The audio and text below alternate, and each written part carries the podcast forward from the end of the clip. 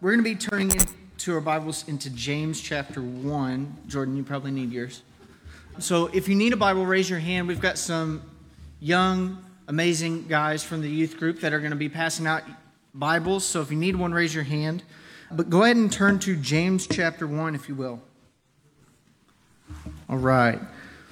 Before we go any further, I think it's fitting that we should pray and then we'll get into it. So, dear Lord, thank you so much for this morning.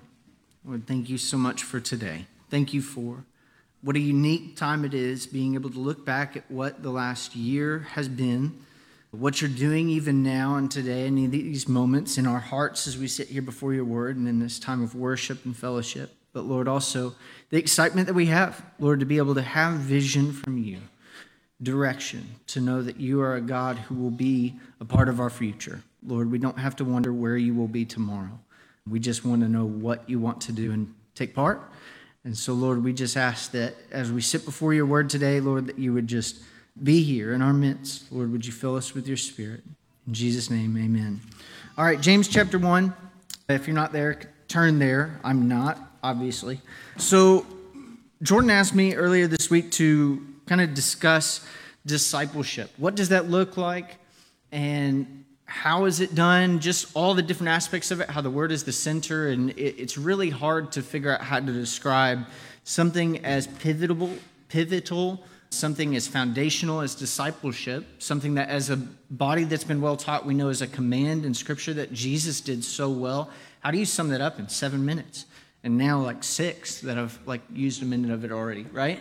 How do you discuss discipleship? What does that look like? And so I think simply put, it's the work that God does through us in order to bring others into a relationship with Him. It's simply giving others the word and also doing life with them, right? Showing them what a relationship with Jesus looks like. And so, really quickly, I want to show you something that the Lord has really just been stirring up in me as we've been working through James chapter 1 at youth group on Wednesday nights. It's been amazing being able to slow down. We were going through like a chapter a week through the book of John, and now like slowing down, doing a couple verses here and there. And as we've been doing that, there's been some really interesting like parallels, if you will, that when you go through scripture and you go to teach, it's like what other portions of scripture is this kind of expounded on, right?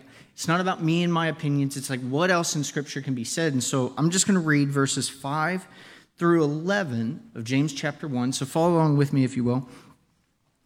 If any of you lacks wisdom, let him ask of God, who gives to all liberally and without reproach, and it will be given to him. But let him ask in faith without, with no doubting.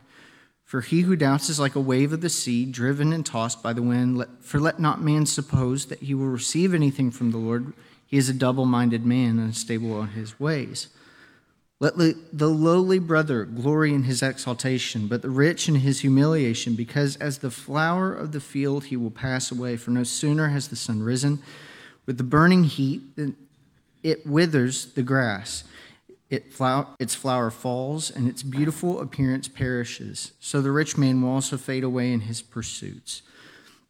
Now, as we were looking through those things and we kind of broke down those passages, working through youth group, it was really interesting how Luke paralleled so many of those things and almost in order as well. Luke 11, 9 through 13 is where Jesus addresses the need for us to simply ask God for what we need and how God gives good gifts.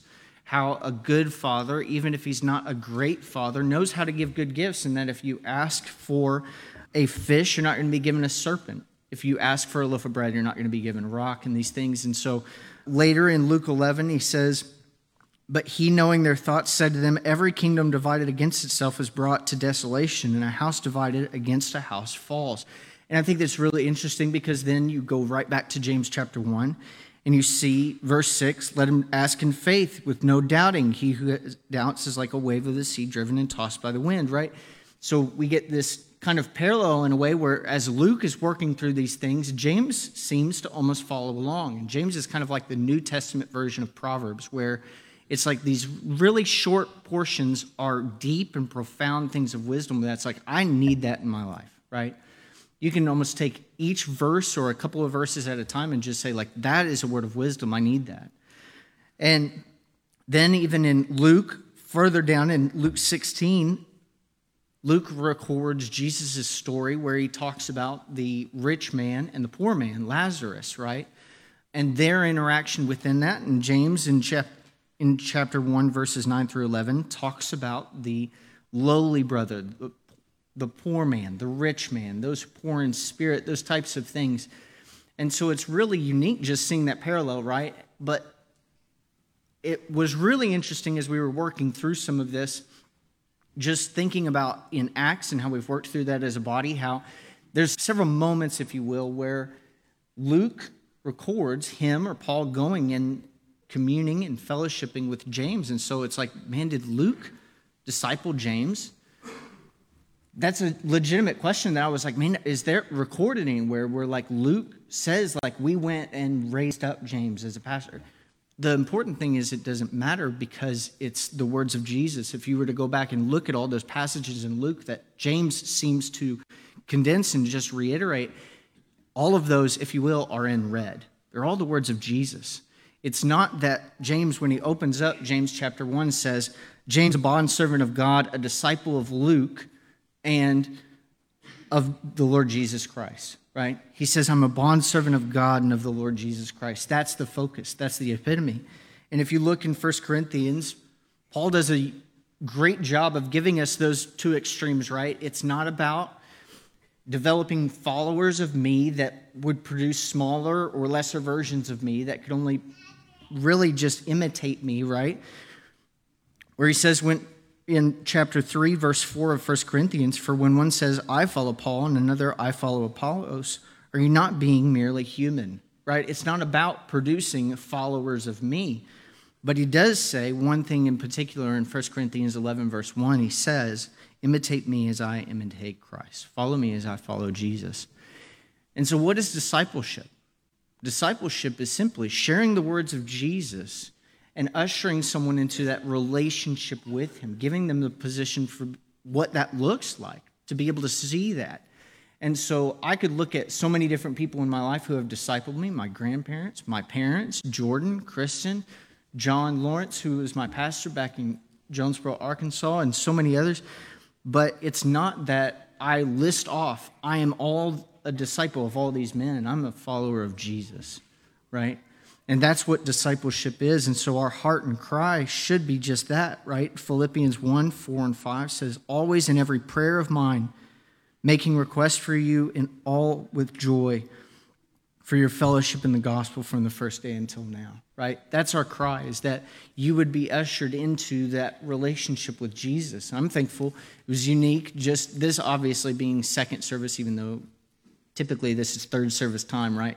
Is getting to share this, how much it paralleled what Jordan's going to talk about, of just that heart of wanting others to know Jesus. And that's the heart of the shepherds that we've had here between Bill and between Jordan and so many others.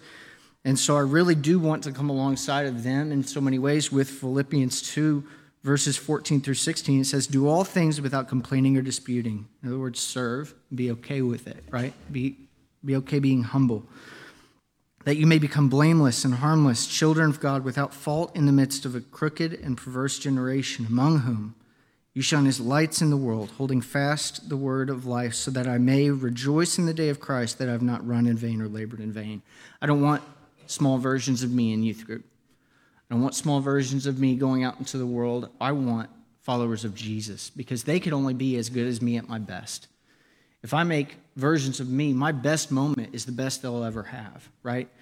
But if they follow Jesus, Jesus can do so much more. Jesus can do so much more than I could ever hope and dream to do in the lives of others. And so that's really what that looks like. But I also wanted to share, share a simple example of what this looks like because when you hear make disciples, and as a well taught body, you know it's a command, right? We're commanded go and make disciples that can be intimidating because it's like what study do i use? What how does this even work? What does this look like to make disciples? Bill one time shared a story with me how he was counseling this couple and they were dealing with a bunch of issues all these different things it kind of gets to the end and they've kind of laid everything out and it's time for bill to speak into it and he's like i don't know that i have anything for it So he prays and he's like, Lord, I just need a word from you. And the Lord provides just that. He speaks it, and it was a word from the Lord as he described it, of just, it changed the situation in that moment, right? The Lord was able to speak through Bill into that situation. And so he relied on the Lord. Well, not too long after, he had another situation, another married couple, same issues, come in.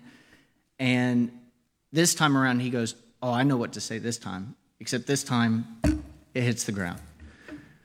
And the message was not, here's the piece of counsel and when to use it and when to not. It was, you need to rely upon the Lord. And so his discipleship of me was not, here's how to figure out exactly how to do life. It's, you just need to rely on the Lord. That's discipleship. Life is hard, but following God is so, so worth it. And that's what discipleship is. So give the word, give it simply, and then show others what it means to follow Jesus, and that's discipleship. So now I'm going to hand it back off to Jordan. I, I, really do just want to say that it's awesome to see, if you guys will, just the context of like, look at what it looks like to have a heart to disciple, right? This is discipling. This is how do we multiply followers of Jesus, not just a church, a building, a brand, anything like that. It is about making followers of Jesus, knowing him and making him known. All right. Thank you, Wilson. Appreciate you, man. For the remainder of our time, excuse me, we're going to go through kind of something that would be an anticipation of the new year that's coming. We are literally on the eve of 2024. It's exciting starting in January, one thing to mention, Sunday sessions kick back up. Look at that in your bulletin. Danny's gonna, Danny Posadas is going to be sharing, and anytime you get with Danny Posadas, it's really good because dude's taking off going to Ecuador. So check out that, please. I would love to see you guys be a part of that and, and see, listen to him. 2024 is coming. 2023 is getting ready to be gone. And we're going to take some time and think about and consider, and I, if I can, and if you'll allow me, to really challenge us to make this coming year awesome. like to really get after it in certain disciplines and things. And my hope is that it would encourage you to know the Lord more and to make him known. It's pretty simple. These are things that we actually went through last year at the beginning of the year. This is a particularly amended version of it, but it's all important, and it's, I think, one of the best ways that we can kick off our new year by setting something in front of us, being challenged. You guys have your things where you're thinking, if you're anything maybe like me or whatever, where you start off the year in diligence and you're really cracking down on things. And then as the year progresses, you get into this like holiday time and your schedules go awry and what you eat just goes falls by the wayside as far as diligence and doing what's right things of that nature. And just things kind of just go. And then you look forward to the new year because you can buckle back down tighten things up so on and so forth. And so you know we're, we're kind of looking forward to that time right now. My encouragement for you is what we'll maybe address today, I hope is the most important thing you could ever consider as you look forward to this new year. It's going to be Jesus, it's going to be the Word, and so on. But this is, as a church, what I'm thinking hey, let's go through this and let's see if there's like new places where we can go, where you personally can go in this next year. We're going to start with the Word I'm going to go with Acts 2:42. You've heard this time and again. It says they continued steadfastly in the apostles' doctrine. That's the word of God, just so you know. That's how we would apply it. Fellowship, that makes sense. The breaking of bread, it can be communion or it can also be eating food, which we love to do. And then in prayer. And so it's just saying that the church did this. This is what the church has always done. Those who have gathered together out from their homes and then in a public place like what we're in right now, this is what they've always done the word, fellowship, eating some food, and prayer. And so we're going to track through each of these things real briefly, and I'm going to maybe deposit and ask you guys to consider what this new year might look like for you as it relates to the word prayer, and fellowship, to buckle in. Now, we have people in here right now who just started attending Horizon in this last year. So a lot of this might be brand new for you, depending on where you come from. Uh, some of you are new believers. Some of you have been in this room for 30 some years. And these are things that you will have heard time and again. These are things that Bill has sown into the church time and again. Again, I'm hoping that there are some things here that you can tweak, that you can adjust, that maybe you can add to your daily discipline and walk with the Lord that you haven't yet done it haven't yet done, or something like that. So consider it, take it into account. I, I, will just leave you with some challenges and then allow the Lord to minister to you how He sees fit. The first thing is feasting on the Word of God. Let me share some scriptures with you. Uh, Psalm 119, verse 11 Your word I have hidden in my heart that I might not sin against you. That means I've memorized it, it's here, I know it that I might not sin against you. Psalm 119, 105, we did this last week for Christmas. Your word is a lamp to my feet and a light to my path. Why would we buckle down and think, hey, let's stay right here? Well, there you go. Psalm 119, 161 and 162, it says, Princes persecute me without a cause, but my heart stands in awe of your word. Isn't that beautiful? My heart stands in awe of your word, despite all those things that were coming against me, coming against David here. He stands in awe of God's word. It goes on to say that I rejoice at your word as one who finds great treasure. And in 2024, this new year coming, you guys, hoping, praying, like literally praying, God, would this be a treasure? God's words not just the words of a man, not the words of some sage that's old. No, no, we're talking the king of the universe. You guys, just pause and consider that because sometimes we just forget, like, we have the thoughts and the thought patterns and the heart of God written and preserved, and we get to know Him. He's the creator. He knows exactly how we work and how the world works. He knows these things. And so, as we spend our time right here, He ministers and speaks I want my heart to stand in awe of his word, of him. No matter, let's say that, no matter what happens, persecute without cause, but I love his word, right? And this is like great treasure. Amen. Let it be the case. Now, we get into Hebrews chapter 4. We're going to refer to Jesus being the Logos. And we see this, I don't know, you could maybe say this mysterious comparison or similarity between the written word of God and the revealed word in terms of Jesus. But it says, For the word of God is living and powerful, it's sharper than any two edged sword. And it pierces even to the division of the soul and the spirit and the joints and the marrow. It's a discerner of the thoughts and the intents of the heart. If you're wondering what to do, what's next, what the trajectory of your life is supposed to look like, you know where you can find the answers? In His Word. Now, that might sound weird because nowhere in here does it say Jordan marry Kristen, right? But I have to admit, we would spend time in God's Word, spend time in prayer and fellowship, and God would minister to us and He would speak to us. We would read a verse and it would spark something, and then you take it back to the Lord. I want to be right here as opposed to any other thing. I don't want to listen to what others have to say, maybe like, God, what is it that you would say? And so as you spend time in the Word, he ministers and he speaks. That's what Hebrews is trying to get at, uh, one aspect of it. It helps me understand and discern what it is that God is speaking to me. And so I spend that time there. Some of this is going to be new revelation for you guys in terms of this is how you go through and make decisions. You, you place it before the Lord. He's the king. He gets to be the one who rules and reigns over your life. And so here it is, Lord. What do you think? What am I supposed to do? Where do I go to college? What do I study? Am I supposed to be in a relationship? Okay, the answer is yes, but what about timing? When's the timing of it, right? Hey, the Lord will speak to you and He'll minister to you. You have all kinds of questions, you guys. Wonderings about what this year is going to look like. Our answers are found in Him, right? He's given us His word, that relationship with Him.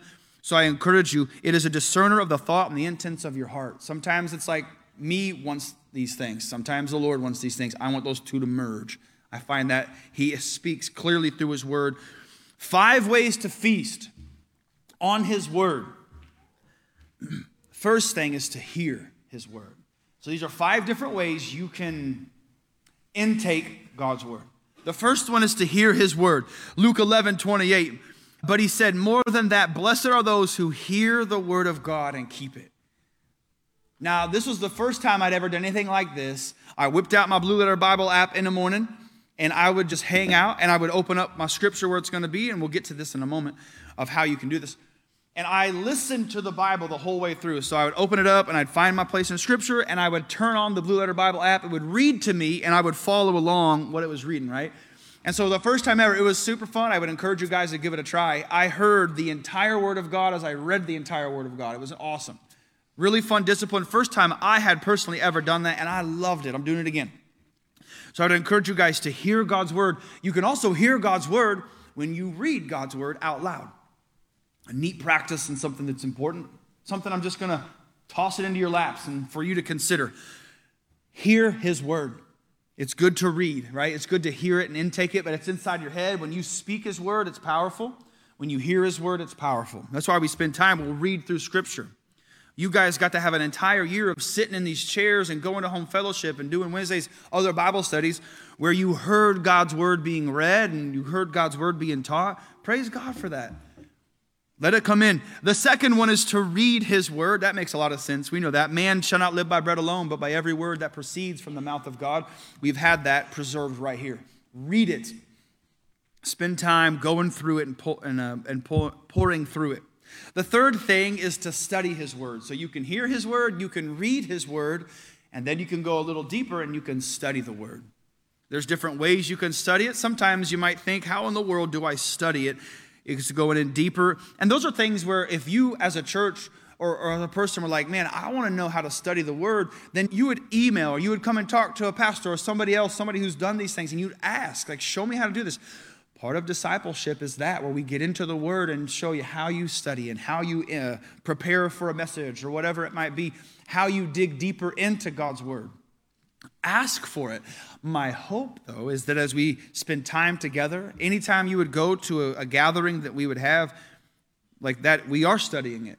Every Sunday morning, we study God's Word. Every Wednesday night, we study God's Word. Every home fellowship, we study God's Word. Every time you're together, perhaps with people, you're chewing on His Word and you're considering it. You're chatting about it. You're talking through it, allowing that to be sown deeper into your heart. So you've got hear, read, study. The fourth thing is to memorize His Word. Set your mind on things above. Memorize it. When issues come, there's a verse that pops into your mind. and then the fifth thing is to meditate on it to consider it over and over again. When you talk about biblical meditation, we're talking about Eastern weird stuff.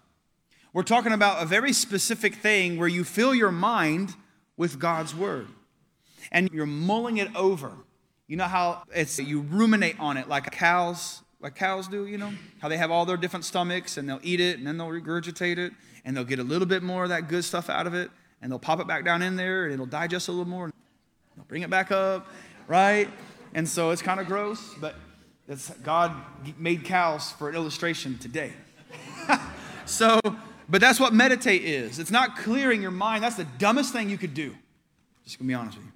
You fill your mind with His Scripture, and you think about it, and you try to get all the juices and the nutrients out of there so that you can like grow thereby, right? And it feeds and nourishes your soul. That's what meditation is. God would ask for you to meditate, but we're talking like fill your mind with His scripture and consider it and mull it over and know the different words and understand it like that. We're going to talk a little bit about meditate later. Who do you feast with? First and foremost, guys, you got to feed yourself. This is important. This is like the airplane, you know, oxygen mask thing. Put your own on first.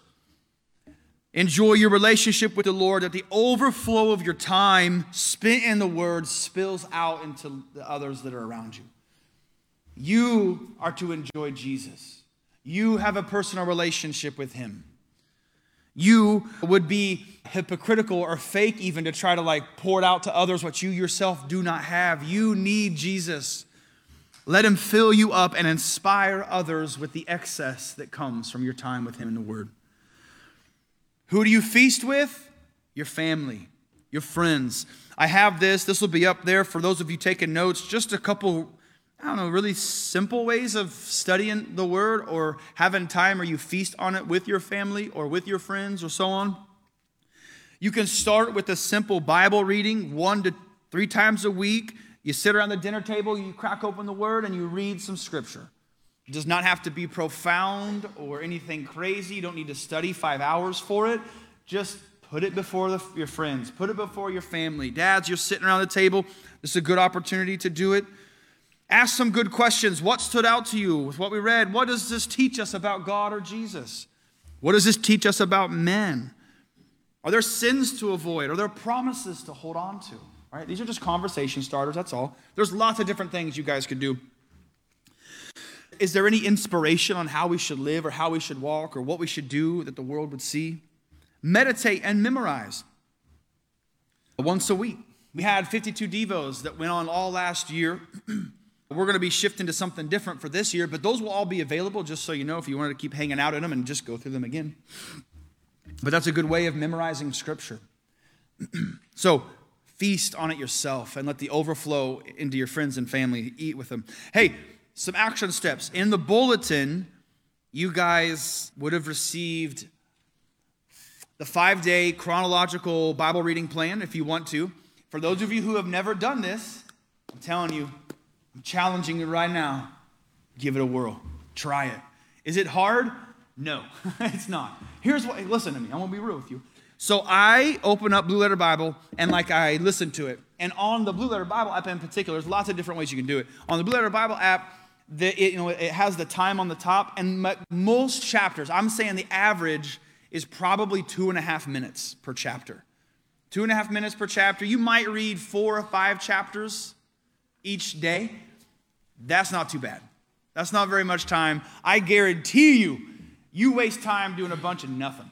okay? If you're anything like me, you probably have time. And Anyway, it doesn't take a lot of time, which isn't good or bad. I don't know if that's like a good way of saying it or not. But I want to encourage you to give it a try as the Lord leads you. Whether it's going through the New Testament, maybe you're like, man, starting out in the New Testament, that's going to be a challenge. One chapter a day. Go for it. Start in Matthew and read all the way through. It'll be awesome. If you've never done this before, can I encourage you to try? Can I like almost just beg you to give it a try? You have the five day a week chronological, so it starts from the beginning and then it goes through. You'll have some Old Testament scripture, you'll have a psalm almost every day, and you'll have some New Testament scripture. It's a lot of fun. The okay, and then you get two days to just have some fun. You get to read whatever you want, which I, I like that one a lot personally. We also have the the seven day a week one that we've always had as a church, and so I would encourage you maybe pick one, whatever one fits your schedule, like what works. And I'm telling you, you ask the Lord, what should I do? You say, Lord, what do you think I should do? And then He'll be like, whatever, and then you do it. You'd obey Him, right? So consider whatever it is, you guys, there's lots of different ways to be disciplined in God's Word. I'm offering you two suggestions and would challenge you with it, but there's lots of different ways, okay? So hang out in the Word, read it. They're available. If you didn't get a bulletin or you want to take some and say, hey, friends, or hey, kids, we're going to do this together then out there in the fellowship hall, there's a table with all the different plans, and you can grab as many as you like and distribute them as you want. There's also on the on the five day a week chronological one, you can go to their website and it's online there. And so what I do is I just have an app on my home screen. I just click it in the morning and then it opens it up and it's right there. It's really easy. So you can do that. And you can send it to your friends and family. Encouraging you guys, if you've never done it, give it a try. If you've done it for 30, 40 years, well, then you know how good it is. There's a reason you do it for 30 or 40 years because you know how good it is. And so, uh, challenging you guys, give it a try. You will not be disappointed. It'll feed you, man. It was so sweet. We had a, a, a guy last service who comes to me. He was such a sweet dude. He comes with just tears in his eyes, and he's like, "This is the first year he's ever had. Ever, he spent every day in God's Word." And he was just like, "Oh, it was so good." I'm like, "Yes." So I encourage you guys, if you've never done it, or if you just want to continue to, I'm encouraging you, I'm challenging you, Dig into it. It'll pay off, you guys. You know that. Okay, next one is prayer. Prayer is learned. Luke 11, 1.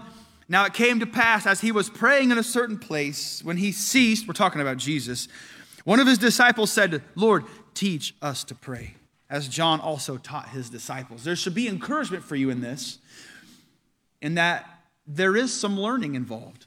And so let's say you stink at praying, like whatever that even means. I don't even know what it means to stink at praying.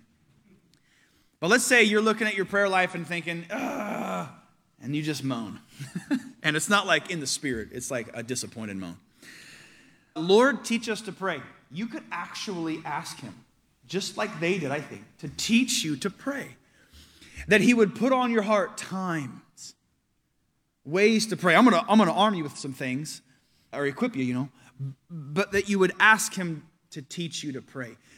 When you are learning something, oftentimes it just simply requires repetition and, and a, like a pouring into it, being devoted and disciplined to it, which we'll get to in a moment. Prayer is perhaps one of the most important things that you could ever do because it's literally that relationship with Jesus, like what Wilson was mentioning. It's a relationship, and prayer is that communication with God where you're spending time, it's quiet. Lord, teach us to pray. Prayer is life. It is a life giving thing that God has asked us to do. In the life of Jesus, let me show you this. In Matthew 14, it says, And when he, Jesus, had sent the multitudes away, he went up to the mountain by himself to pray. When evening came, he was there alone. If he needed it, I need it. and you need it. In Mark, it says, Now in the morning, having risen a long while before daylight, he, that's Jesus, went out and departed to a solitary place, and there he prayed. Now he wasn't alone, right? The Lord was with him, the Father was there. But notice this discipline that Jesus was in. Mark 6, it goes on to say, And when he had sent them away, he departed to the mountain to pray. If he needed it, you guys, we need it. Could I encourage you and stand in front of you and say, Will you consider adding this or continuing this type of a thing in your life? That there's great New Year's resolutions, whatever, Word of God and prayer. Like, man, I'm telling you, let that be the absolute top of the list. To spend time praying like you haven't prayed before. So 2023 is nearly in the books. And praise God for how you grew, and praise God for how you uh, were disciplined in certain areas. But then we've got 2024. We have opportunities and times now to grow. Another years ahead of us for us to further be disciplined and further know Him and enjoy Him. And like, I want to take an entire service just to beg you guys to consider it. I know so many out there, you need no encouragement. Like you're in it and you're, you're all about it. But a lot of this was new for me when I started going to a church that, I don't know, just taught through the word and was, I don't know, like ah, real, I suppose. Like it was just real. It wasn't just a religious thing. Like I want to know Jesus and I want to be in a relationship with him. And so these things were just new to me. Like, wow, this is the kind of discipline that we see scripture would have. I just didn't know, okay? That's why I'm sharing these. There's many out there who are new to the church or, or you're new to the Lord. Like, these things are life changing. The trajectory of your life is altered when you spend time with the Lord. Okay, there's a lot of other verses there. Prayer is needed and expected really quickly. There's six different times that Jesus says, when you pray. There's Matthew 6 5, and there's just various others. But when you pray, it's not if, but when. And that was the heart of the Lord when you go and pray. So just know that was something that the Lord Jesus spoke to his disciples. It's a matter of when. And so think about it. When do you pray? Is there time that's set apart right there in your day for you to pray? And the answer is if not, check it out, then you make time. Okay? I encourage you and do it? It will change everything for the better. Are you going to have to fight to do it? You better believe you will. The enemy does not want you to fight. Your sorry, does not want you to pray, and your flesh does not want to pray. It's quiet, and your mind's going over here, and you're thinking, why do deer have white tails? When it's up. And you're like, why am I thinking about white-tailed deer right now? I'm trying to pray. Yeah, man, the enemy doesn't want that. Don't keep your mind set on him. Philippians, be anxious for nothing, but in everything, by prayer and supplication, with thanksgiving, let your requests be made known to God. And the peace of God that passes understanding will guard your heart and your minds through Christ Jesus. Yeah, man, we're supposed to pray. What keeps us from praying? Allow me just to offer five things really fast. I thought it was good. This is from Donald Whitney's book, Spiritual Disciplines. There's a lot of books out there on spiritual disciplines that are awful. This is not one of them. Donald Whitney's Spiritual Disciplines, phenomenal book. I encourage you to grab it. Why do we find it difficult to pray? Number one, sometimes the problem is primarily a lack of discipline. Guilty as charged. Prayer is never planned, time is never allotted just for praying. Can I encourage you to be disciplined in your prayer life? Could I ask and say, or maybe suggest that you actually set time aside every day to pray?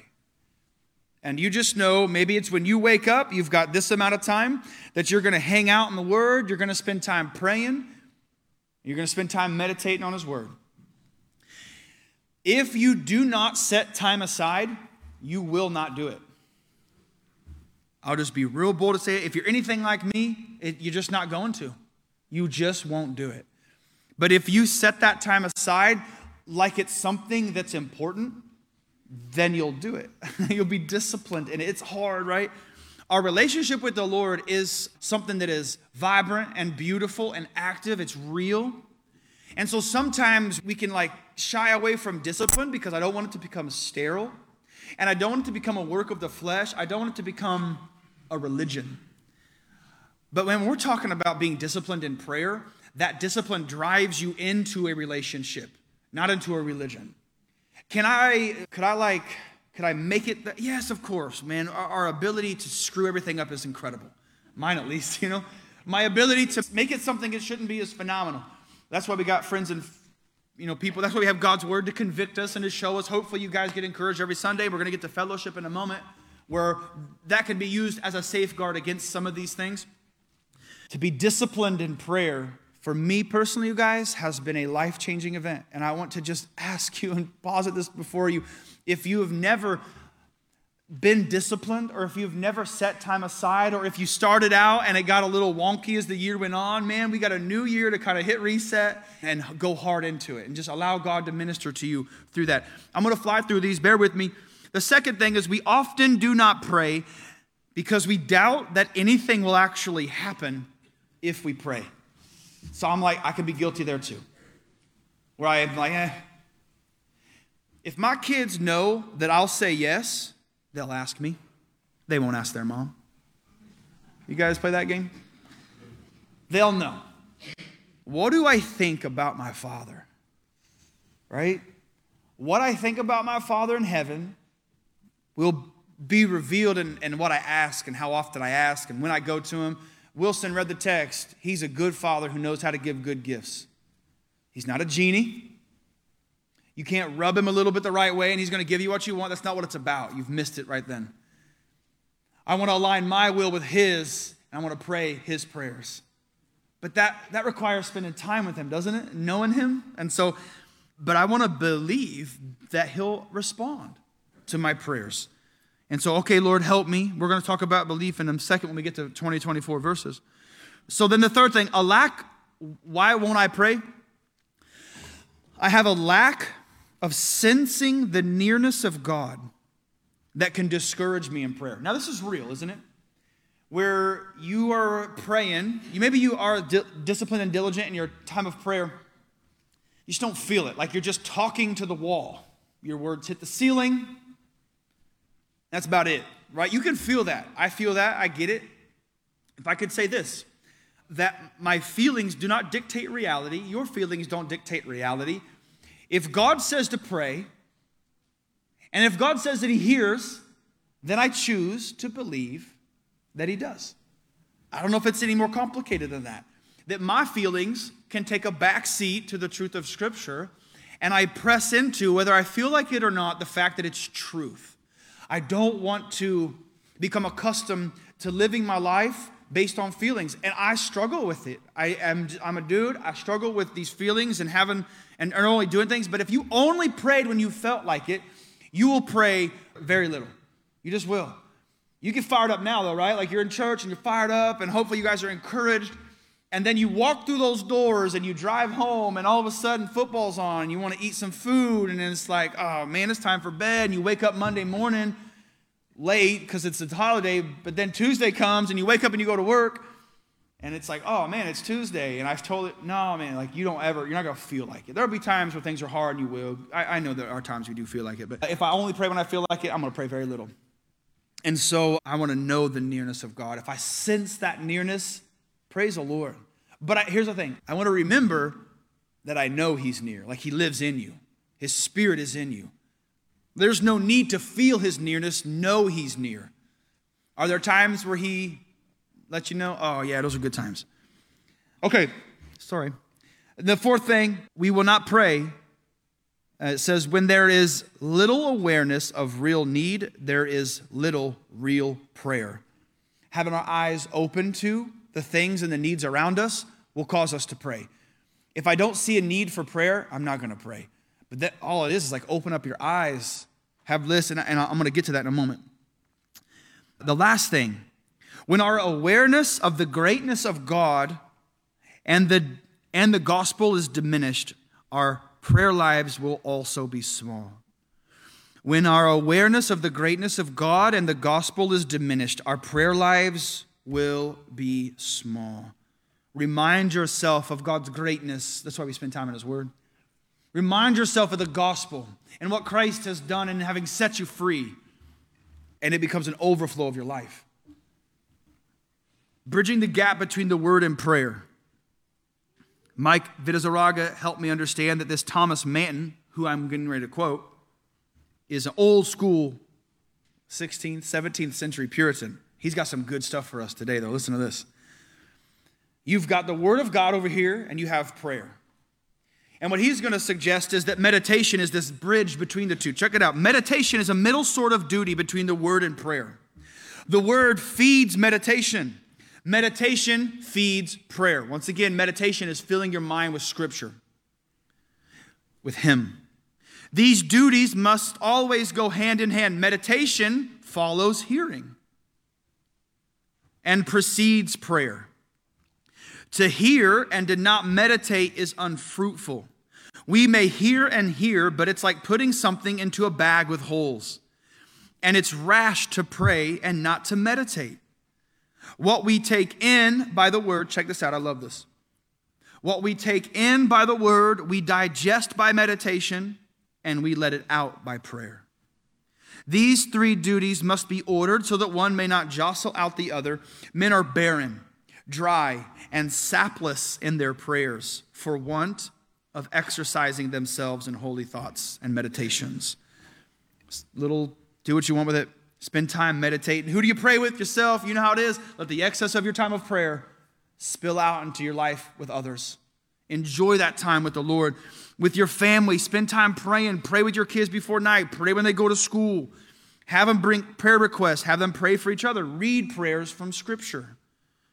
Create a list as a family of really important things. Let them pray. In the weeks to come, we're going to go through, and I'm going to encourage and challenge you guys to uh, develop a list of things that we're calling BHAG. That's big, hairy, audacious, God sized goals or prayers or whatever you want to call them. It's a really weird name. There's a reason for it, but I want to encourage you guys to be considering and thinking what are things that only God could do? Create a list as a family that each kid would have, or each grandkid, or whatever, your friends, wherever you're at in life, that you guys would have these things that you can be praying for and saying, God, only you can do this. And then do that. In the fellowship hall, we've got some of these things. We did this last year and encourage you, for those of you who weren't here, didn't get them, we have these prayer guide things. If you sit there and, like I said, you're trying to pray and all you can think about is deer tails and stuff and whatever else, then you can have these and you just sit here and you just, it's a way of locking your mind into prayer and just praying through certain things. Biblical virtues to pray for your kids. yeah, that's a good one. And so you just sit here and pray through. These are out there in the fellowship hall. I would encourage you pick up one, pick up two, pick up 53. I don't care. Actually, leave some for others. Don't pick up 53. but this is a, a really good way of keeping your mind set on it some action steps. Go grab these things, create lists. From our week of prayer and fasting, we have a, a list that's there that you guys can just chew on and pray through. We have uh, e-coms where you can get emails sent to you on the daily where you can pray through different things. And so encourage you guys, set your mind on the Lord, spend time in prayer, have these things available, make lists, etc., etc. Be disciplined in prayer. Okay. Last one, and then we're going to hit the verses, and then I'm going to get you out of here fellowship. Proverbs 27 as iron sharpens iron, so a man sharpens the countenance of his friend. I encourage you in 2024 to surround yourself, men, with other men who can slap you in the face when you need it, who can take care of you and encourage you and challenge you. Women, same thing. Proverbs 18:1 says a man who isolates himself seeks his own desire and he rages against all wise judgment. This year, can it be a year, guys and girls, where you set yourself amongst people who are going to encourage and challenge you to do the things you know you should be doing, but you're not disciplined enough yourself. Hi, I'm Jordan, and that's me. I need that. I need my brothers that surround me and know exactly when to pop me know exactly what to say or whatever else it might be to get me going on the right track, to keep me accountable to the things that I need to be accountable to, I need that help. Can I encourage you to surround yourself with people who will do that? Sometimes it can be hard if you're newer or trying to get in. I get it, it's hard to just butt yourself in, but just do it.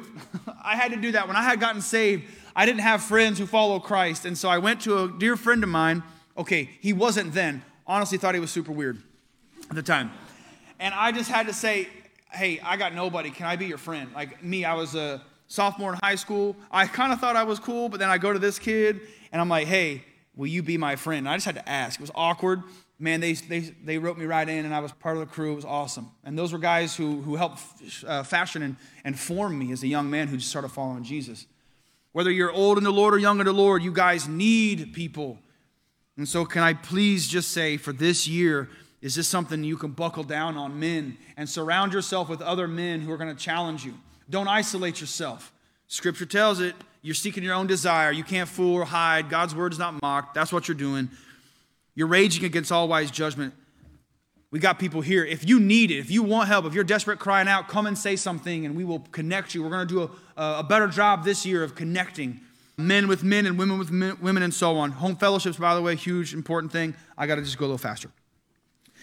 Hey, let's gather together this year. Let's hang out more. okay? I'm moving on. How can we do this or action steps? We're going to be going through things as the weeks progress in terms of having people gather in for home fellowships, men's Bible studies, women's Bible studies, all of those things. My encouragement for you is when those opportunities present themselves, that you do something about it and see what God does. Is it going to be challenging and hard? Of course it is, because it's good.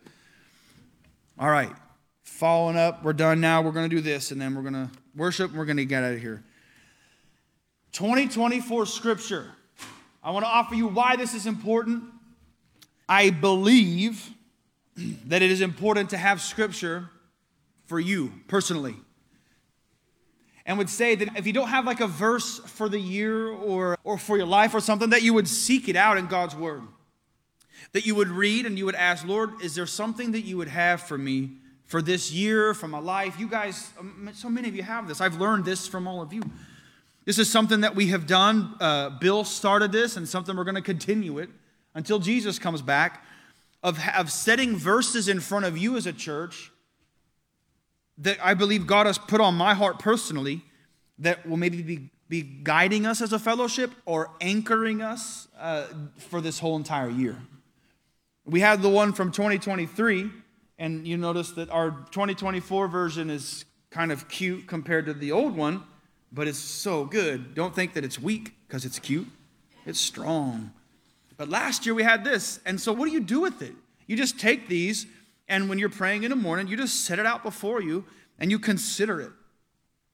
Can you imagine how inc- incredible it would be if five to 600 of us are praying these scriptures on the daily or on the weekly into our own lives personally, into the lives of our family, but also in the lives of the church?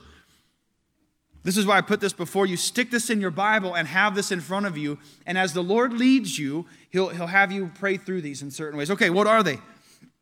had a dear friend encourage me and share this with me, and it captured my heart. John 11 40. And love what it is. Read these, meditate on them, and ask God to, to apply this into your life. Jesus said to her, Who? Martha. When? Jesus was getting ready to raise Lazarus from the dead. Everybody's crying. He just got done crying.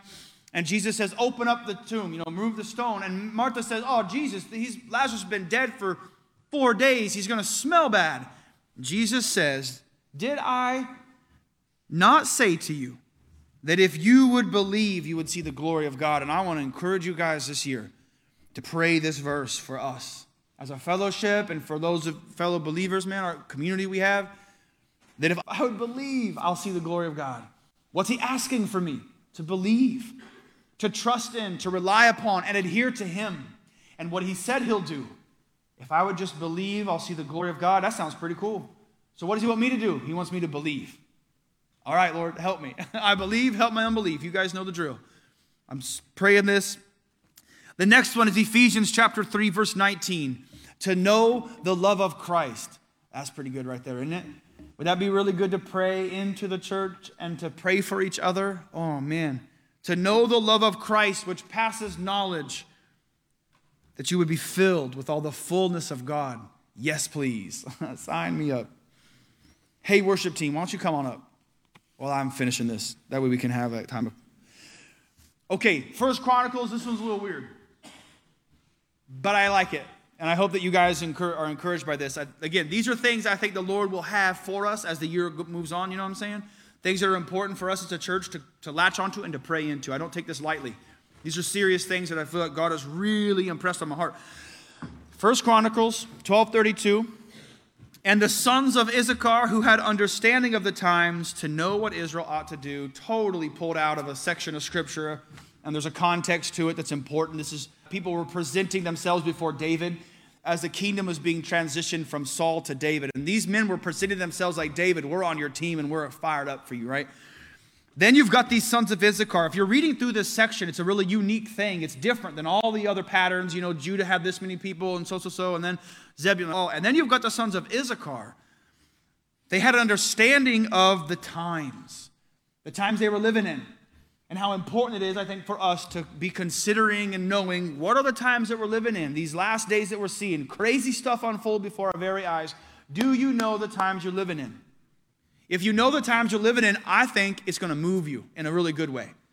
It'll inspire you to get after it. But notice this to know what Israel ought to do. So they didn't just know the times they were living in, they knew what they were supposed to do about it. Isn't that so good? Like, I want to pray that in for the church. For me personally, I want to know these things. Last two Acts 20 24. You guys ever read that verse? that was a joke.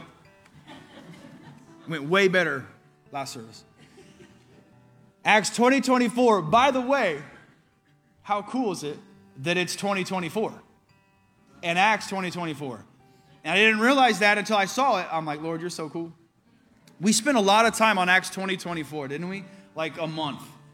And I think it was the Lord, and hopefully it's something that was sown into your heart, but I think God has, us, has it for us this year. None of these things move me, nor do I count my life dear to myself, so that I might finish my race with joy in the ministry which I've received from the Lord Jesus. And what is that ministry? To testify or to proclaim the gospel of the grace of God. Oh, man, that's what's up. Pray this into the church that this would be something that anchors us this year. And finally, last one, and we'll worship, and I'll let you out a little bit late. I'm sorry.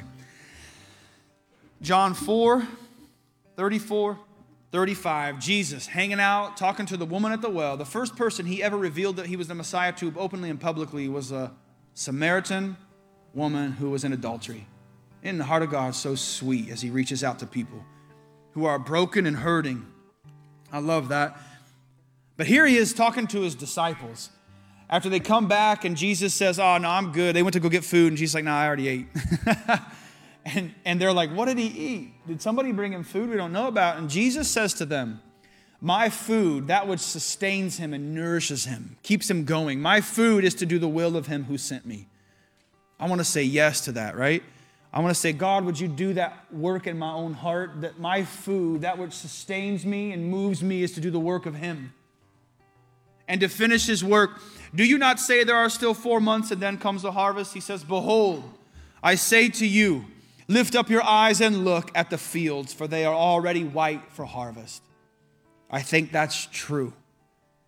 And I would encourage you to pray these verses, to read them, to meditate on them, to memorize them, and to allow God to sow that into your home life, to sow that into your personal life, to sow that into the life of the ministry of this community we have here called Horizon.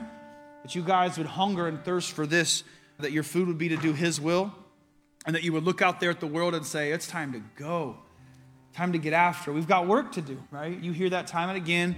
2024, it's a year to know Him, to make Him known. That's what we get to do. Lord Jesus, have your way. We are in need of you. There's no way we can do a single bit of this apart from the movement of your Spirit. And so we ask for that, that you would move within us as your church, that you would fill us and anoint us with an ability and a power to walk in new ways in this upcoming year. It's exciting. It's so fun to think about all the things that you have in store for us. No matter what comes our way, the circumstances, the economy, the elections, whatever comes our way, Lord, this is what you've called us to do to be in word, be in the word, to be in prayer, to be in fellowship, to know you, to make you known. Nothing changes that. I'm so thankful we have that as our stable foundation. Lord Jesus, you sit on the throne, you reign as the omnipotent king. We worship you and are so thankful. No matter what comes, Lord, none of that changes. We have that stability, we have that foundation, we have that as an anchor to our souls. So praise you, Lord. We need you. We ask it all in Jesus' name. Amen.